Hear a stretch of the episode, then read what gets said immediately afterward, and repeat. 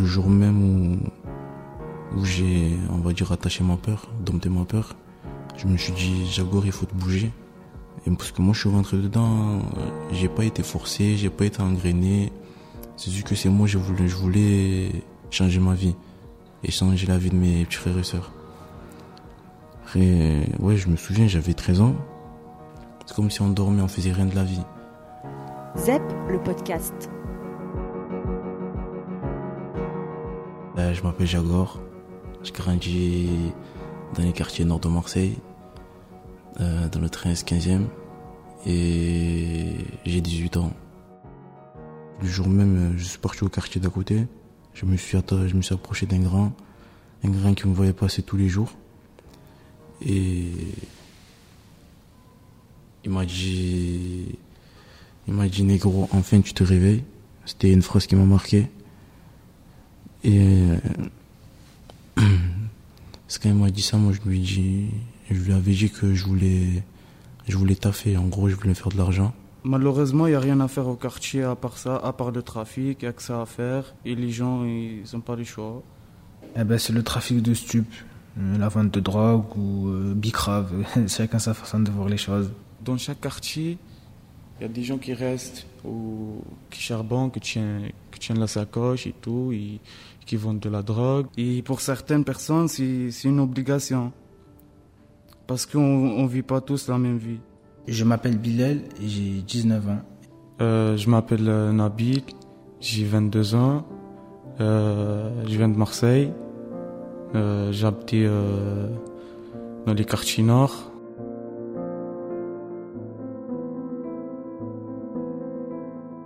Ce grand, ce grand-là, comme depuis toujours, je le considère un peu comme mon grand frère, comme mon grand frère, parce que il m'a ouvert les yeux et il m'a dit que toi, tu dois assumer tes frères et sœurs, tu dois t'assumer toi. En gros, tu dois éviter tout ce que toi tu as vécu à ta famille. En gros. Et il m'a parlé comme un homme. C'est quand j'ai décidé de, de rentrer dans, dans ce monde-là. J'avais, en ce moment, j'avais sept petits frères et sœurs. Et je ne voulais, je voulais pas que, qu'ils connaissent les mêmes souffrances et les mêmes douleurs que, que, moi j'ai subi. Je n'avais pas de quoi me mettre. J'avais toujours les mêmes habits pendant des jours et des jours. Et on me faisait plein de remarques. Les petits sont méchants à cet âge-là. Ils ne voulaient pas trop comprendre que dans ma famille, on n'avait pas les mêmes moyens qu'eux. En gros, c'est comme si j'ai changé de personnalité, j'ai...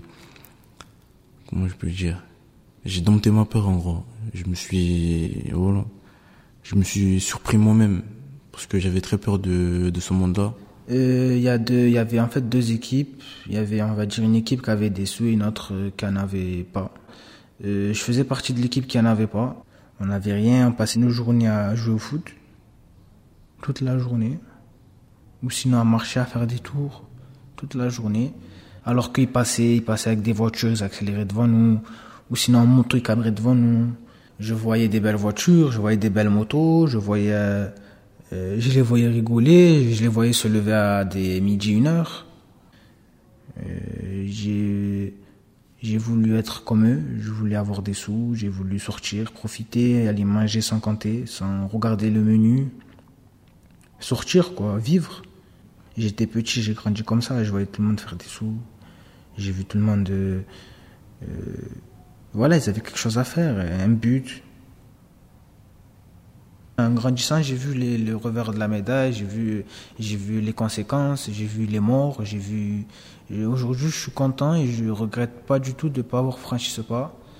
Euh, après, faut, faut que je, faut, j'étais pas tout seul, on était une équipe et, et puis voilà, on, on a vite vu les réalités. Ça c'est beau un temps. Hein. Et après, le reste, le reste du temps de l'année, soit tu es en prison, soit tu es mort. Hein. Et la, la, famille, une fois que c'est fait, ça, il n'y a plus de retour en arrière. Zep.media. L'argent, c'est, c'est quelque chose que, qui vient, qui part, en gros. C'est, des fois, tu en as beaucoup, des fois, tu en as pas du tout. Mais après, il faut savoir l'utiliser faut savoir l'utiliser. C'est pas, non, je gagne de l'argent, je vais tout mettre dans, je vais tout acheter. Il faut faire des coffrages. Coffrage, c'est quoi? C'est, c'est en fait prendre l'argent, prendre euh, le plus gros part de l'argent, d'argent et prendre en gros, on va voir, euh, peut-être on a, on a pris, on a fait un gros boulot, on a, on a pris 1000 euros. 1000 euros, 1000 euros, je, vais prendre ces 1000 euros, je vais prendre 500 et le reste, je vais le mettre à part. C'est comme des économies pour plus tard. Et c'est une vie où tu te sens, tu te sens bien quand tu peux être bien, tu te sens libre, tu peux faire ce que tu veux, tu as l'argent dans les poches, tu regardes pas les prix. Mais après, il y a un moment, ça arrive où tu as le couteau sous la gorge, mais vraiment sous la gorge. C'est, c'est comme si tu bougeais un cheveu, le couteau t'égorge. Au quartier, si tu n'as pas de sous et pas de véhicule, personne ne te calcule. Et en fait, c'est à cause de ça que la majorité de mes collègues sont en prison. C'est une vie qui est vraiment difficile. J'ai des collègues qui sont en prison. Et, même je connais des collègues qui, sont, qui sont morts. Qui sont morts, qui sont décidés. Euh, parce qu'ils étaient, étaient dedans en fait. Ils étaient dans le game. Et je voudrais, je voudrais juste dire à la, à la juge qu'elle arrête d'appeler ça l'argent facile.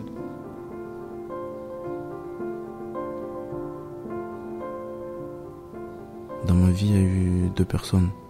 Le, la personne de la rue qui a grandi dans la rue. Et la deuxième personne, c'est l'école, le garçon gentil, souriant, en gros, on n'imagine pas que derrière lui, il y a, plein de cicatrices, il y a plein de, il y a plein de vécus. Et des fois, des fois, j'ai trop peur, j'ai vraiment peur de faire des choses que je n'aurais jamais osé faire avant. D'être dans ce milieu, dans la rue, c'est, les gens, les gens comprennent que la force. J'ai fait des choses que je ne peux pas raconter. Parce que, déjà, parce que c'est pas, j'en suis même pas fier. C'est, je peux pas raconter du tout. C'est, je me sens mal à l'aise quand je raconte ça. C'est, voilà. Parce que je suis quelqu'un, je peux aller très très loin quand j'ai, c'est quand une raison valable. De toute façon, dans cette vie-là, il n'y a, jamais rien qui se passe comme prévu. Rien ne se passe comme prévu. C'est une vie de, de poissard. C'est une vie. On vit avec la poisse. On peut se confier à personne parce qu'on a peur de, faire confiance à quelqu'un. On a peur que cette personne-là retourne sa veste. Parce que c'est bien trop dangereux. Ce qu'on dit et ce qu'on vit, c'est pas pareil. Je dois tout le temps être sur mes gardes. Ne jamais me laisser aller. Mais il n'y a pas de scrupule. La seule chose qui dure éternellement dans cette vie-là, c'est la famille. Elle t'abandonnera, t'abandonnera jamais. Alors que les amis, vous êtes amis que pendant un temps, vous avez un objectif en commun. C'est, tout le monde veut être le premier. Ben, jusqu'à mes 11-12 ans, en fait. Tout allait, ça allait bien et tout. Je m'appelle Kassim. J'ai 20 ans. À partir de mon entrée au collège, ben, ça a été un peu galère. Ma mère est partie à l'hôpital. Elle était seule euh, pour élever moi et mes frères. On est quatre chez nous. Et ça commence à être galère. On a dû déménager. J'étais seul avec mes frères. Mes frères ont dû aller chercher de l'argent. Ils sont mis, ils sont allés au quartier et ils sont mis à taffer là-bas. Moi et mon petit frère, euh, tout allait bien pour nous. On continuait à manger, à bien s'habiller. À un moment donné, euh, il a commencé à avoir quelques problèmes.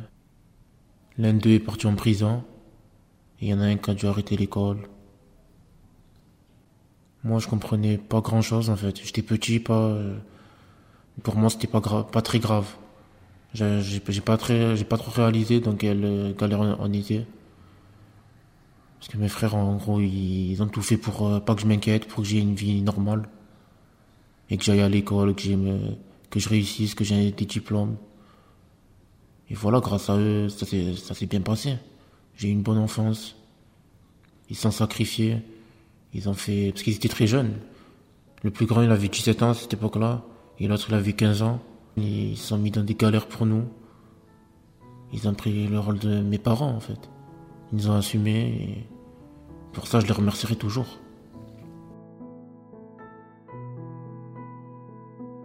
Je, je suis le seul de mon quartier, je pense, ou l'un des seuls qui a évité ça.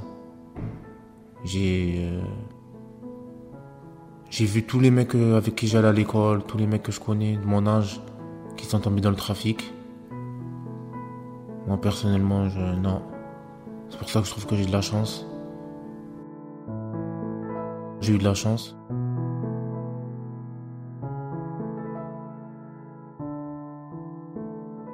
zep.media